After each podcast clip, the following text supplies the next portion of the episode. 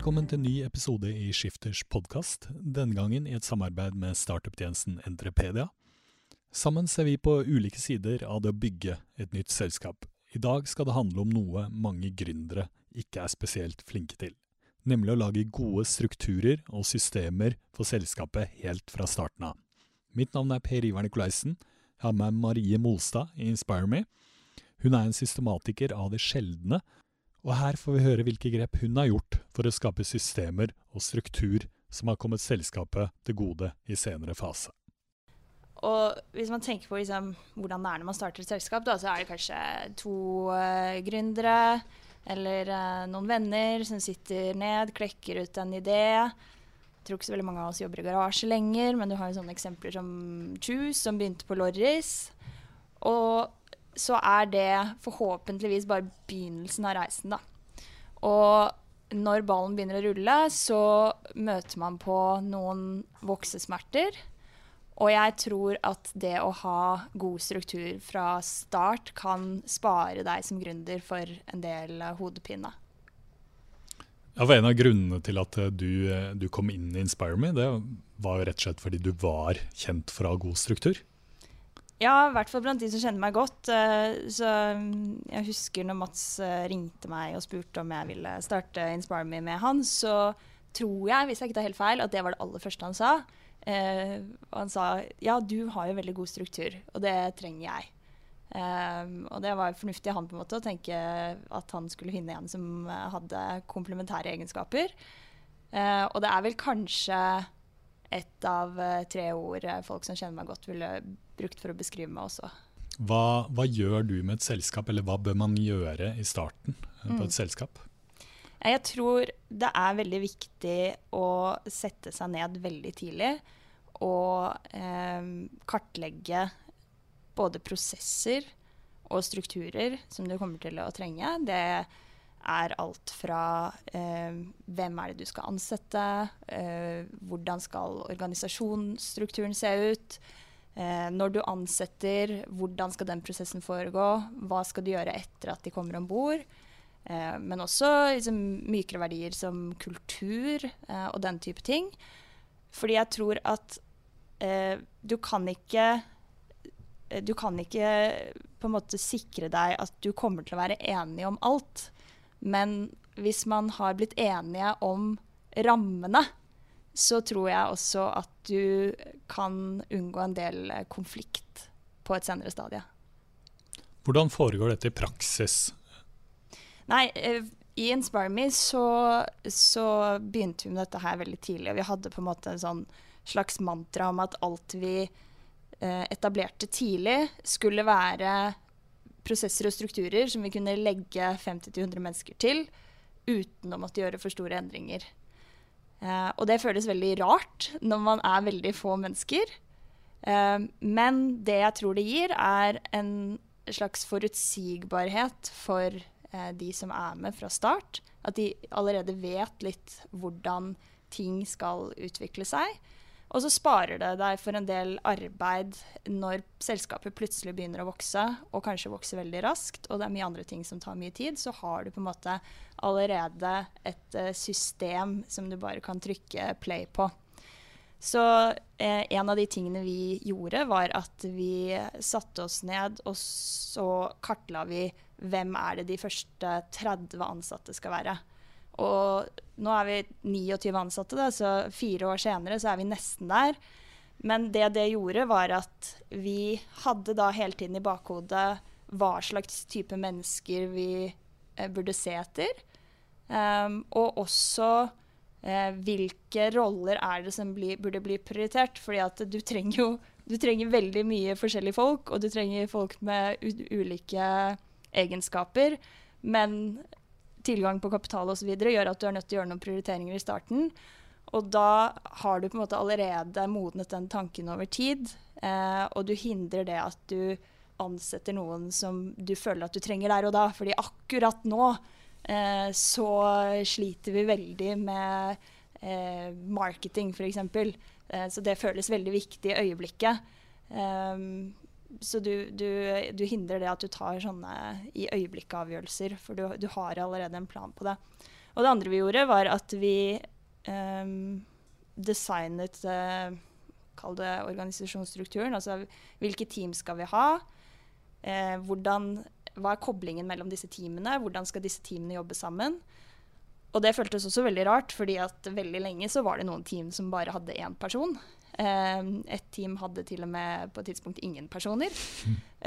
Men eh, det også gjorde at vi på en måte eh, etablerte veldig gode arbeidsvaner i starten. Eh, hvor du ikke får sånne siloer hvor eh, salg ikke snakker med produkt, og produkt eh, snakker ikke med customer success. Men det var på en måte allerede en plan for eh, hvem gjør hva, og hvordan fungerer vi sammen. Men Er dette tekstdokumenter, eller hva er det for noe? Altså, jeg er jo mm, mer glad i å tegne enn å skrive, så vi lagde en sånn fin modell da, vet du, med sirkler og piler og eh, det hele. Og så prøvde vi på en måte å gjøre det så enkelt som mulig. Så eh, vi definerte på en måte én setning som beskrev hva hvert team eh, fokuserer på. Og så er det klart at de gjør veldig mye forskjellige ting for å oppnå den ene tingen. Så f.eks. på growth-teamet så kan man koke det ned til at de genererer leads. Og så har de marketingfolk og content-folk og community-folk som jobber med veldig forskjellige ting. Men alt de gjør, skal, hvis du koker det ned, generere leads. Og da tror jeg også at du klarer å holde hodet litt på rett plass eh, hva gjelder å prioritere. Um, at man tenker på da at de ulike folkene på det teamet tenker på det jeg sitter og gjør nå, kommer det til å generere leads? Eller tror jeg det kommer til å generere leads? Men hvor lagrer du det? Lagrer du det som en JPEG eller PDF-maskinen din, eller henger det på veggen uh, på kontoret, eller hvor er det? Ja, det burde kanskje hengt på veggen, men uh, vi, har, uh, jo en en sånn drive-mappesystem.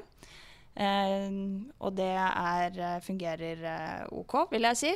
og så har vi en sånn indeks hvor man kan da eh, klikke på ulike temaer for å finne fram til riktige dokumenter som beskriver det. Men så tror jeg kanskje det viktigste vi gjør, er at vi har et treukersløp når noen blir ansatt, hvor de går gjennom opplæring, og ikke bare i eh, sin egen rolle og sitt eget team, men de blir også introdusert i alle deler av selskapet. Og der er det en av de tingene vi eh, har en sesjon på, er, er team og teamstrukturen og hvem gjør hva, og hvordan fungerer vi sammen. Mange vil jo mene at dette, dette, tar mye tid, da bør man ikke tenke på produktet og komme seg raskt av gårde. og Det er jo ikke sikkert de planene man legger i en sånn startfase egentlig stemmer overens med i det hele tatt med hva man blir etter hvert. da. Nei, og der har vi kanskje hatt litt flaks, fordi at uh, vi, det fungerer fortsatt. Men man må være åpen for selvsagt at uh, man kan måtte gjøre justeringer underveis. Um, men uh, jeg tror at dette er liksom en av de store hodepinene til veldig mange gründere.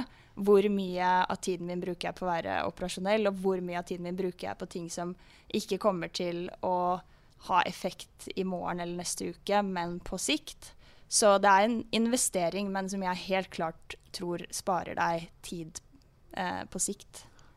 Du, du, snakket om uh, at dere hadde en liste over de ulike rollene og hva slags personer dere skulle ha med dere videre. Men på kultursiden, da, som du også var inne på, er det et uh, regelverk? Er det retningslinjer, eller hva er det dere har laget for noe?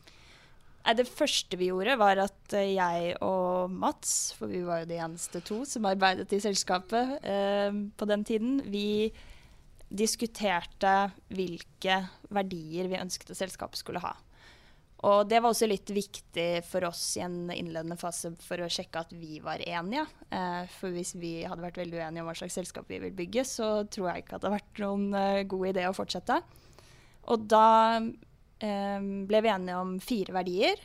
Men så tror jeg det vi gjorde som er enda viktigere, var at vi snakket om OK, hvordan eh, fungerer det i praksis? Eh, på den tiden så hadde vi ikke noe kontor, men vi så liksom for oss at Eh, en ansatt begynner, har sin første dag.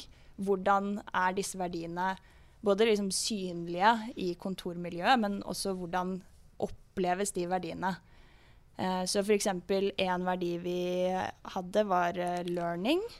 Um, og da ble vi enige om at uh, for at det skulle bli en verdi vi etterlevde, så skulle vi ha en stor bokhylle på kontoret med relevant litteratur. Både jeg og Mats er veldig glad i å lese. Folk, hvor folk kan låne med seg bøker. Og vi skulle gi alle som starter hos oss et, eh, det vi kaller development budget. Så det er satt til side penger som de kan bruke på kurs, konferanser eh, og sånne type ting. Så det var en del sånne aktiviteter da, som vi um, definerte som da skulle underbygge den verdien. Og det gjorde vi for alle de verdiene vi definerte da. Og så må jeg legge til at de verdiene har endret seg. Og det tror jeg på en måte er en naturlig ting uh, for en startup at uh, de verdiene du har i starten, er kanskje ikke det som er viktig for selskapet på sikt. Og så har vi også nå et team med 29 ansatte, så det vi gjør nå også, er å måle uh, kulturen. Uh, så vi måler hvilke verdier som faktisk er i selskapet, og ser stemmer det overens med de verdiene vi ønsker at selskapet skal ha. Og hvis det ikke gjør det, så må vi se på ok, hva kan vi gjøre for å eh, jobbe med den verdien vi føler at ikke er til stede i selskapet. Jeg tror at du er nødt til å involvere hele teamet når det kommer til verdier og kultur. Men så tror jeg på et eller annet tidspunkt også at eh, noen må liksom sette seg ned og ta feedbacken eh, og konkretisere det. Eh, man kan ikke sitte 29 mennesker sammen og bli enige om fire ord. Eh, men man kan ta den feedbacken, ta det med på bakrommet, gjøre noen justeringer og så presentere igjen. Og eh, høre da om man har eh, et bedre forslag som på en måte alle sier at ja, dette kan jeg kjenne meg igjen i. Dette føler jeg at eh, beskriver Inspire Me. For hvis de verdiene er noe som kommer fra managementet, og resten av teamen overhodet ikke kjenner seg igjen i de verdiene, så har du bommet kraftig. Men disse forskjellige strukturgrepene. De ligger inne i en eller annen indeks eller en mappestruktur eller uh, noe sånt? Vi har, vi har, også strukturer på um, hvordan teamene kommer sammen og snakker som selskap som helhet. Så uh, vi har kvartalsvise strategy offsites. der er det det er det managementet som gjør, så da er det én person fra hvert team i de møtene. Eh, så har vi en månedlig business review. Det er da eh, første teammøte i hver måned. Så ser vi tilbake på måneden som har vært. Hva har gått bra, hva har gått dårlig, hva kan vi lære av det, hva kan vi endre. Og så har vi ukentlige teammøter på torsdager for både de som jobber i Oslo og London, og også de som jobber andre steder remote. Ja, og det var også noe vi etablerte veldig tidlig, når vi var veldig få mennesker. Men jeg syns det var viktig at det var én time hver uke hvor uh, vi alle møttes i gåseøynene. Uh, I hvert fall så hverandres ansikter og snakket om, om selskap som helhet. Føler du iblant at du har lagd et system for eh, 1000 mennesker, og dere er fortsatt bare 29? Altså nå har jeg aldri drevet et selskap med 1000 mennesker, så det blir litt vanskelig å si. 100, da. Uh, men uh, det er klart det er noen ting vi gjør som jeg ser at det blir vanskelig å skalere til 1000 mennesker. Uh, blant annet så når folk starter hos oss, så får de et par tøfler.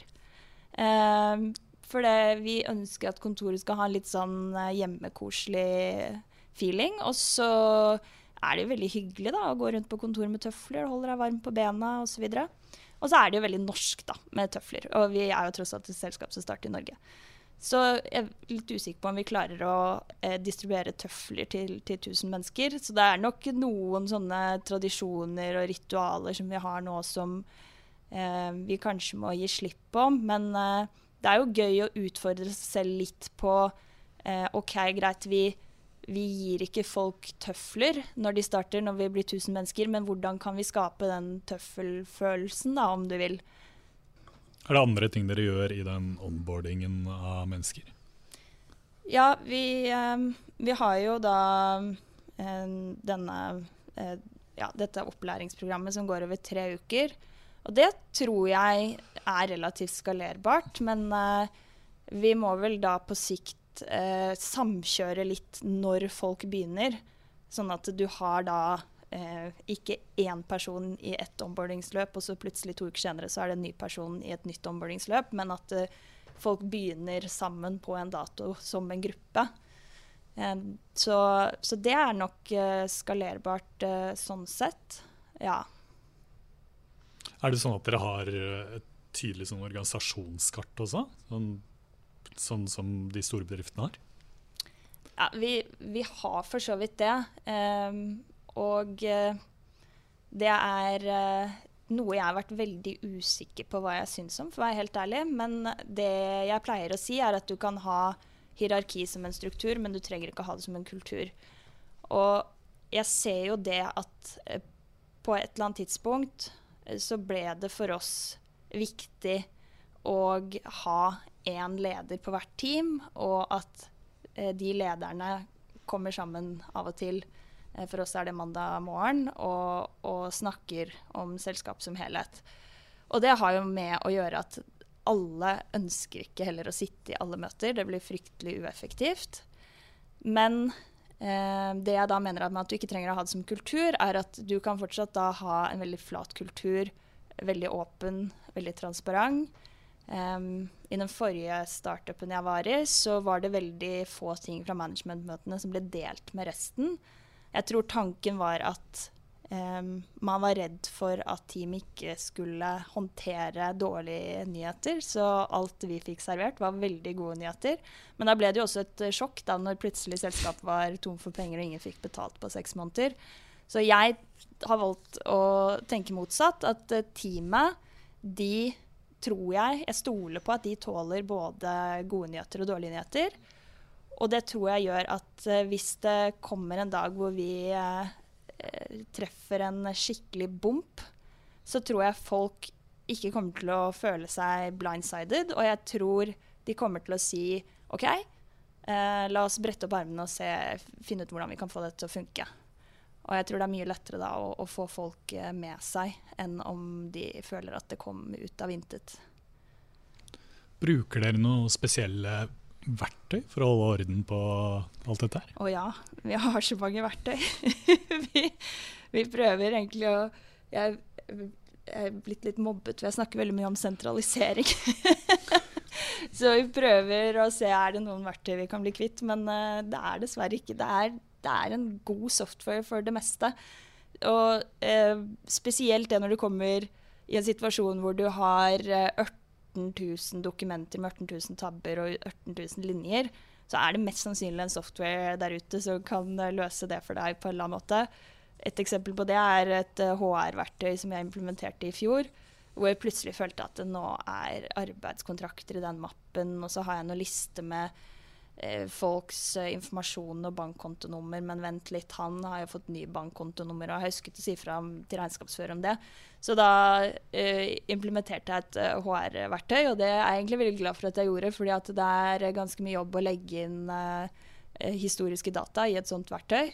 Uh, og det å måtte gjøre det selv nå når vi bare er 30 ansatte, hadde vært eh, fryktelig mye jobb. så det, det er egentlig noe jeg anbefaler alle å gjøre veldig tidlig. Og det er ikke veldig dyrt, spesielt ikke når du er få ansatte. Og så slipper du å måtte ta den oppvasken senere, da.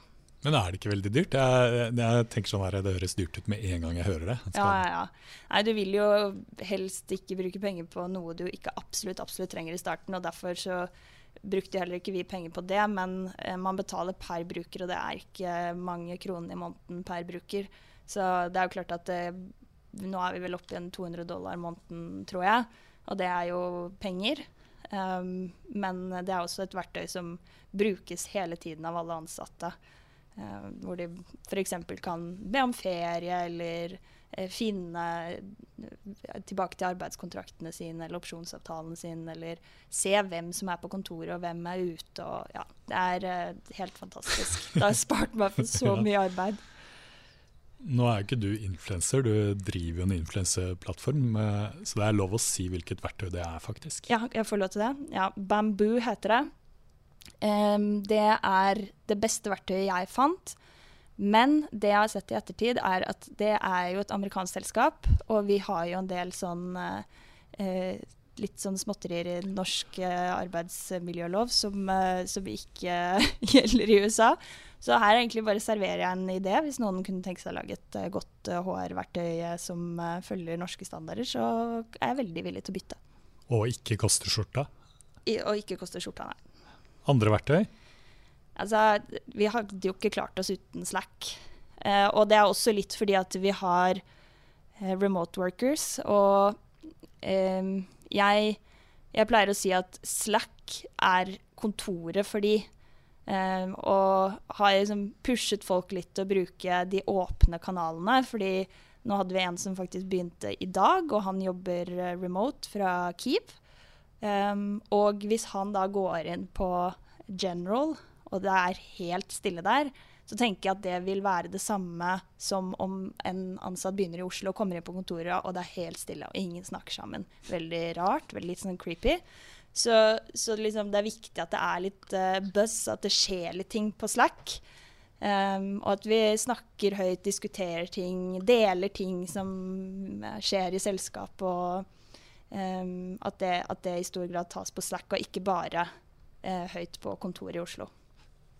Hva da, f.eks.?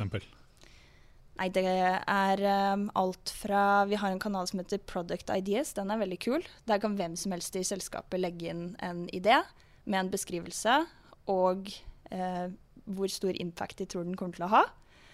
Um, og så har vi en annen kanal som heter uh, Wins, hvor uh, salgsteamet deler uh, nye kunder eller nye kontrakter de har vunnet. Og det er også gøy for utviklerne å, å se det. Uh, så det er Ja, det er noe alle følger med på. Og så er vi veldig glad i å poste gifs når noen har bursdag. Hender vi på Oslo-kontoret spiller en liten video, for vi kan jo på en måte synge for, for de som jobber remote. Så vi prøver å lage litt sånn kontorstemning på Slack, da. Hva annet bruker man Slack til egentlig enn å være sånt chat-verktøy eller videoverktøy hos dere? så tror jeg at det må jo ha redusert bruk av e-mail betraktelig. Og jeg er veldig, veldig glad for at jeg kan komme på jobb og suse gjennom Slack istedenfor å lese 25 e-mails som kommer fra folk internt. Vi sender nesten ikke e-mail hvis vi sender noe i det hele tatt internt. Og det tror jeg er eh, liksom fornuftig for å ikke drukne i bare sånn admin-arbeid. At uh, innboksen er uh, samtaler med folk eksternt, og Slack er samtaler med folk internt. Og så har vi også laget kanaler der for uh, investorene våre, f.eks. Uh, vi har enkelte kunder som vi har egne Slack-kanaler med. Men er det, er det, også lov å tulle på den der general på Slack, eller skal det liksom være, er det annen, noen sånne retningslinjer som dere har laget for hva som er lov og ikke lov? Uh, nei, det er absolutt lov å tulle. Vi hadde, Forrige uke så var uh, jeg og Eirik, som er CFO, vi var på Slush i Finland. Og da var det en kjempelang tråd uh, på General om lamaer. Og da skjønte vi at her er det en eller annen sånn vits vi har gått glipp av. Eh, hvor det plutselig kom 18 000 eh, giffer med lamaer. men det var, det var, jo morsomt, da. Vi, skjønte, vi skjønte, ikke vitsen. Eh, så vi måtte få noen til å forklare det til oss. Så ja, det er høy, hva heter det, høy takhøyde for uh, mye tull og tøys også. Andre verktøy?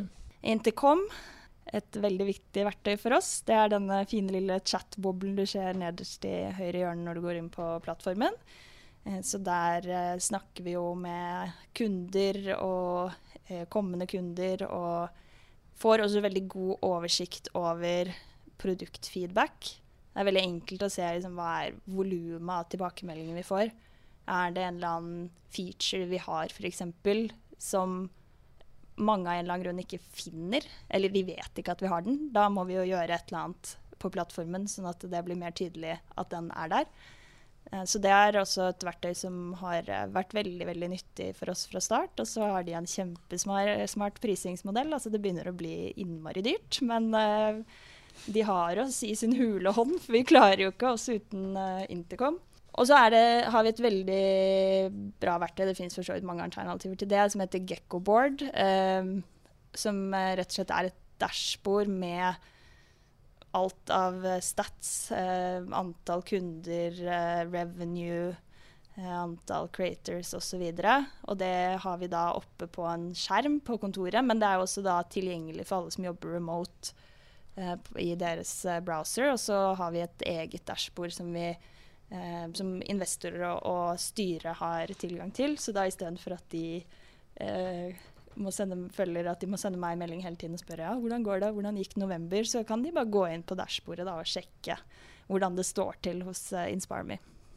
Hva med økonomistyring, da? Med fakturaer, eh, reiseregninger, altså den type ting? Hva ja, her kommer en, en, enda en businessidé. Kan noen være så snill lage et brukervennlig regnskapssystem? Jeg fatter fatter og begriper ikke at alle regnskapssystemer må se ut som de ble laget i 1993, og at det ikke har skjedd noe siden. Du, dette med mål og målstyring og kopier og OKRs og hva, man, hva man bruker for noe, eh, hva slags forhold har dere til det? Det har vi jo selvfølgelig et nært og skjært forhold til, da. Så jeg må helt ærlig innrømme at uh, i starten så hadde ikke vi strategi og mål. Men det tror jeg kanskje mange startups kan kjenne seg igjen i. Og spesielt når du er to gründere. Jeg husker jeg og Mats sto på et møterom og så skrev vi ned alt som måtte gjøres de neste seks månedene. Og det, de punktene var typ markedsføring, PR, salg. og så delte vi den listen i to. Og da blir det jo litt sånn du gjør, det, du gjør det som ligger på bordet, på en måte. Du må bare få det gjort. Så det blir mindre på en måte tid til å tenke langsiktig. Men det gjør vi i veldig stor grad nå. Så vi har mål for selskapet. Um, så vi har nå setter vi målene for 2020. Og så tas de målene til teamnivå. Og så bestemmer teamene OK, hva er våre um, objectives for at uh, selskapet skal nå de målene, og hvilke KPI-er skal vi ha, så hvordan skal vi måle om vi faktisk er um, på vei i riktig retning. Og det er også noe da vi går gjennom um, når vi har denne månedlige business reviewen med teamet. Så ser vi da på forrige måneds KPI-er og hvorvidt vi var over, under. Endrer ikke ting seg ganske raskt i en startup, selv en startup som har kommet et stykke på vei, sånn som dere? da? Uh, så målet man kanskje satt for året, det, det, er noe helt annet det har gått et halvt år? Nei, men jeg ser at det kan skje. Men jeg, jeg tror, jeg tror heller at eh, man kanskje opplever at eh, de aktivitetene man gjør, ikke er de beste aktivitetene for å nå de målene. Eller at du opplever at den kopien vi måler her, er faktisk ikke den kopien som er mest egnet til å fortelle oss om vi er på vei i riktig retning. Så det har vi gjort en del i løpet av året. Rett og slett eh, kastet noen kopier og tatt inn nye. For vi, vi eh, så etter en, en, periode at det var ikke hensiktsmessig å bruke, bruke de kopiene. Nå høres det ut som jeg er sånn der eh, strukturnazi, men eh, jeg mener jo at uh, altså, du må sette et godt rammeverk som du tror at holder på sikt, men så må man jo også være åpen for å endre ting underveis. da. Men det blir fryktelig slitsomt hvis, og det blir fryktelig slitsomt for teamet også hvis, hvis selskapet på en måte kommer annenhver måned og sier nei, nå skal vi hit, eller nå skal vi dit. Um, så jeg tror at uh, man må gjøre en, en, skikkelig jobb og prøve å sette solide mål som, som helst ikke endrer seg i løpet av året. Men setter dere de målene i ledelsen først og lar de trickle down, eller hvordan gjør dere det? Ja, vi setter uh, Selskapsmålene setter vi i managementet. Um, og det er også noe jeg opplevde i den forrige startupen, at det ble gjort andre veien. Og det opplevde jeg som veldig frustrerende, hvor, hvor jeg sa OK, jeg skulle sette målene mine i min rolle. Og så spurte jeg kan jeg få liksom kan jeg få tilgang til selskapsstrategien? Og så sa de nei, vi tenker at vi skal lage selskapsstrategien basert på det dere leverer. Eh, og det syns jeg var en litt pussig måte å gjøre det på. fordi at eh, jeg trengte i min rolle å vite OK, vi, liksom, er det hardwaren vi satser på nå? Er det softwaren? Er vi all about data, eller fokuserer vi på brukeren? Så jeg trengte en eller annen retning da, for å sette mine egne mål. Så jeg, så jeg er veldig ja, klar på det at uh, selskapet må stake ut en retning. Og så må man involvere folk i neste fase, hvor de i sin rolle, med sin ekspertise, kan ta en vurdering på hva er det jeg kan, bør fokusere på, eller hvordan kan jeg bidra for at selskapet skal nå de målene. Jeg hørte en podkast her eh, som sa at man egentlig ikke bør sette seg månedsmål. Man bør sette seg ukesmål eller dagsmål, og så bør man ha ett sånt stort mål eller en visjon der fremme. For hvis man setter seg lengre mål enn en dag eller en uke, så er det så mye annet du egentlig kan gjøre hele tiden å fylle opp med, fordi du hele tiden har ganske god tid.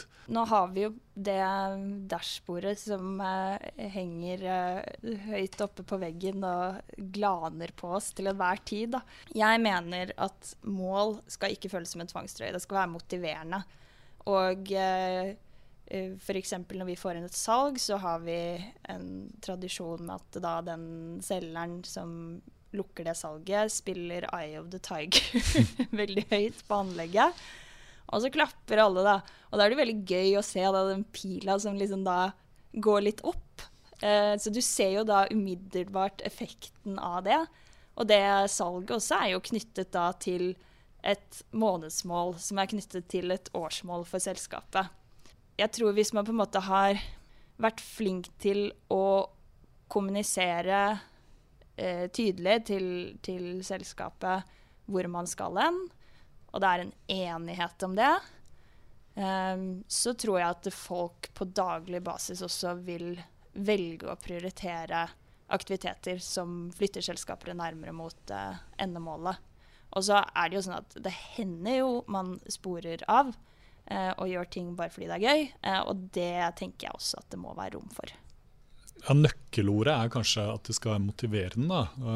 Både når det gjelder å ha disse strukturene og ha disse prosessene og ha disse målene. Men hvordan jobber du for å få folk til å bli gira på å ha strukturer, og ikke føle at det er en sånn tvangstrøye? da? Ja, nå har jo noen hos oss har opplevd Inspire Me før og etter mål og strategi. Og de som var der før vi satte den aller første strategien, og før vi satte strukturen med disse KPI-ene osv., de var kjempepositive når den jobben ble gjort. Eh, og det er jo klart at noen har ikke opplevd Inspire Me før eh, de strukturene kom på plass, men den reaksjonen forteller meg at det er fryktelig frustrerende for folk når de kommer på jobb hver dag og famler litt i blinde og bruker masse tid og krefter og klekker ut gode ideer, og så aner de egentlig ikke om det de gjør, har noen som helst impact. Altså, jeg tror folk de vil føle, og det er også derfor folk begynner å jobbe i en startup, at du vil føle at du har en finger på pulsen. Du gjør noe som flytter selskapet fremover. Og det, Nå har aldri jeg vært i et stort selskap, men jeg har hørt at det er en frustrasjon i et stort selskap. Da, at uh, folk jobber og jobber og jobber hardt i sin rolle, og så ser de ikke helt linken mellom det de gjør, og selskapet som helhet. Så jeg tror og håper da at det i seg selv gjør uh, at tydelige mål uh, og tydelige kopier er, er, motiverende for folk. Uh, jeg pleier å si det når vi, vi har disse sesjonene med, med kopier, at eh, det skal være gøy. Altså, folk skal synes det er gøy å måle ting. Eh, altså, data, statistikk og grafer og sånn, det, det, er gøy, er det ikke det? Spesielt grafer som går oppover, da, selvsagt. Men eh, bare det å, det å liksom kunne tallfeste og se resultatet av det du gjør. Vi har f.eks. nå eh, satt KPI-er for rekruttering, hvor vi nå over tid kommer til å kunne si hvilke typer roller er det det er vanskelig å rekruttere til. Eh, hvilke, ser vi noen forskjell på team? Eh, er det noen team det tar veldig lang tid å fylle roller i? Um, er det noen team hvor Eller ser vi plutselig at vi, vi kommer til et sted hvor eh, vi får høy avslagsrate da, på tilbud vi har gitt. Da må vi kanskje gå tilbake og se litt uh, på det tilbudet vi gir. Er det noe i det tilbudet som ikke er attraktivt lenger? Har vi ikke fulgt med i timen her? Og, og, den informasjonen gjør det jo mye morsommere å jobbe med rekruttering. Dette er jo sånn det funker internt. Uh, Du har jo hentet en del uh, kapital opp gjennom tidene, her og der. her og der, ja. Har du den samme strukturen der og tilnærmingsmåten som du da har internt? Ja. altså, det å hente penger er veldig Den prosessen er veldig lik som en salgsprosess. Så du må ha et visst antall leads, og så må de leadene gå gjennom noen ulike faser. Og så sitter du forhåpentligvis igjen med eh, noen veldig varme leads og, som du til slutt closer da, i eh, bunnen av trakten. Så der eh, Jeg vil si at det er noe jeg har blitt bedre og bedre på, fordi at eh, den første runden eh, da det høres litt sånn cocky ut, men vi closet vel på en måte stort sett de investorene vi snakket med. Um, og så ser vi nå, da, når vi jobber mot en, en større A-runde neste år, at vi er nødt til å ha veldig veldig mange leads inn eh, på toppen av trakten. Og det er også flere som vet hvem vi er, og hvem at, som er interesserte. Og da begynner det å bli såpass mange mennesker og såpass mange selskaper å håndtere at eh, det har eh, skapt behov for eh, mye mer struktur. Så um, vi har, vi har, et prosjektstyringsverktøy for det. Og så har jeg et sånn dashbord uh, som jeg er veldig glad i, uh, som er en lamafarm. Um, så det er rett og slett uh, hver lama representerer et investor-lead. Og hvis det kommer et nytt lead til, så kommer det en ny lama inn i lamafarmen min. Og så endrer lamaene farge ut ifra hvor varmt lead det er. Er det også på en skjerm på veggen? eller? Det har jeg veldig lyst til å putte opp på en skjerm på veggen. Jeg, nå lagde jeg det denne uken her, så jeg har ikke fått brukt det ennå. Men jeg gleder meg utrolig til neste styremøte, hvor jeg skal åpne opp eh, min fundraising-update med å vise Lama-farmen. En ting er å være født sånn, uh, en annen ting er å bli sånn. Uh, hva er ditt viktigste råd til de som ikke er strukturerte i dag, men ønsker å bli det? En ting som jeg har opplevd en del i Inspire Me, er at um, en ansatt um, uh, opplever at de er veldig stresset. Uh, og så innser de kanskje ikke selv med en gang at løsningen på det er struktur. Um, og da har vi på en måte jobbet litt gjennom det stresset sammen, og uh, også sett på hvordan vi kan løse det. Og jeg tror ofte at det stresset kommer av at de går med all informasjonen i hodet. Eh, og det er jo klart at det er fryktelig stressende å ha det sånn. Så, så, det jeg pleier å si da fra start, er begynn med å skrive ned nå alt du har i hodet. Um, og så finner vi ut sammen hva slags system vi kan lage, sånn at de slipper å gå og huske på alt mulig. Um, og uh, hvordan teamet også kan jobbe sammen, sånn at uh, hvis f.eks. en person er bortreist eller en person er syk, så blir ikke det en liksom, voldsom stressfaktor på det teamet. Fordi alt er satt i system, informasjonen kan plukkes opp av noen andre. Uh, vi er liksom ikke på en måte 100% avhengig av hver enkelt person. For det også liksom, kan skape veldig mye stress hvis du føler at jeg kan ikke være borte, fordi da flytter ikke dette prosjektet seg fremover. Um, og um, så er det én ting å lage det systemet. Det tror jeg alle kan få til. I hvert fall med litt hjelp. Men så tror jeg utfordringen ligger i, hvis du ikke er vant til å bruke systemer, er etter at du har laget det, å venne deg til å bruke det hver dag. Eh, venne deg til at uh, oppdateringer skal inn her, uh, osv. Og, og det tror jeg rett og slett bare krever litt disiplin. Uh, og så etter hvert så blir det en helt naturlig del av sånn du jobber. Så på den måten tenker jeg at struktur kan læres. Man kan øve på det, rett og slett. Og uh, i hvert fall det jeg har hørt fra, fra folk hos oss, er at de syns det er utrolig deilig når de får på plass uh, disse systemene, uh, og slipper på en måte å være et sånt menneskelig system for arbeidsprosessene på det teamet, men at er, vi bruker et eller annet verktøy som gjør at folk kan jobbe mer selvstendig og ikke er så avhengig av eh, alt de går og vet og har oversikt over til enhver tid. Helt til slutt, eh, Kan du trekke frem én ustrukturert ting du gjør? Oh. Um, så du kan kikke opp i sekken min, da. Der er det kaos. Jeg hiver stort sett alt jeg trenger oppi sekken om morgenen uten å legge ting der de kanskje bør ligge. Um, så jeg har vel, jeg er vel oppe i en sånn fire-fem Slack-meldinger nå til resten av teamet hvor jeg spør er det noen som har sett AirPodene mine. Um, jeg har blitt kalt det mest strukturerte, ustrukturerte mennesket uh, man kjenner. Men Er det litt derfor også du har erkjent at du trenger alle disse strukturene for å kunne konsentrere deg om det som er viktig? Ja, ja, ja. 100% og det tar jo med meg inn i, i livet mitt. Og altså, det er ikke bare alt av jobbavtaler som må ligge i kalenderen min, men det er også alt av uh, avtaler uh, privat. Jeg kan ikke gå og huske på at jeg skal ha middag med noen neste torsdag. Det må ligge i kalenderen. Hvis ikke så kommer ikke jeg til å møte opp på den middagen, fordi jeg kommer til å glemme at jeg skulle vært der. Men du husket å komme hit, og det er vi glad for. Takk for uh, at du lærte oss litt om struktur. Takk for at jeg fikk komme.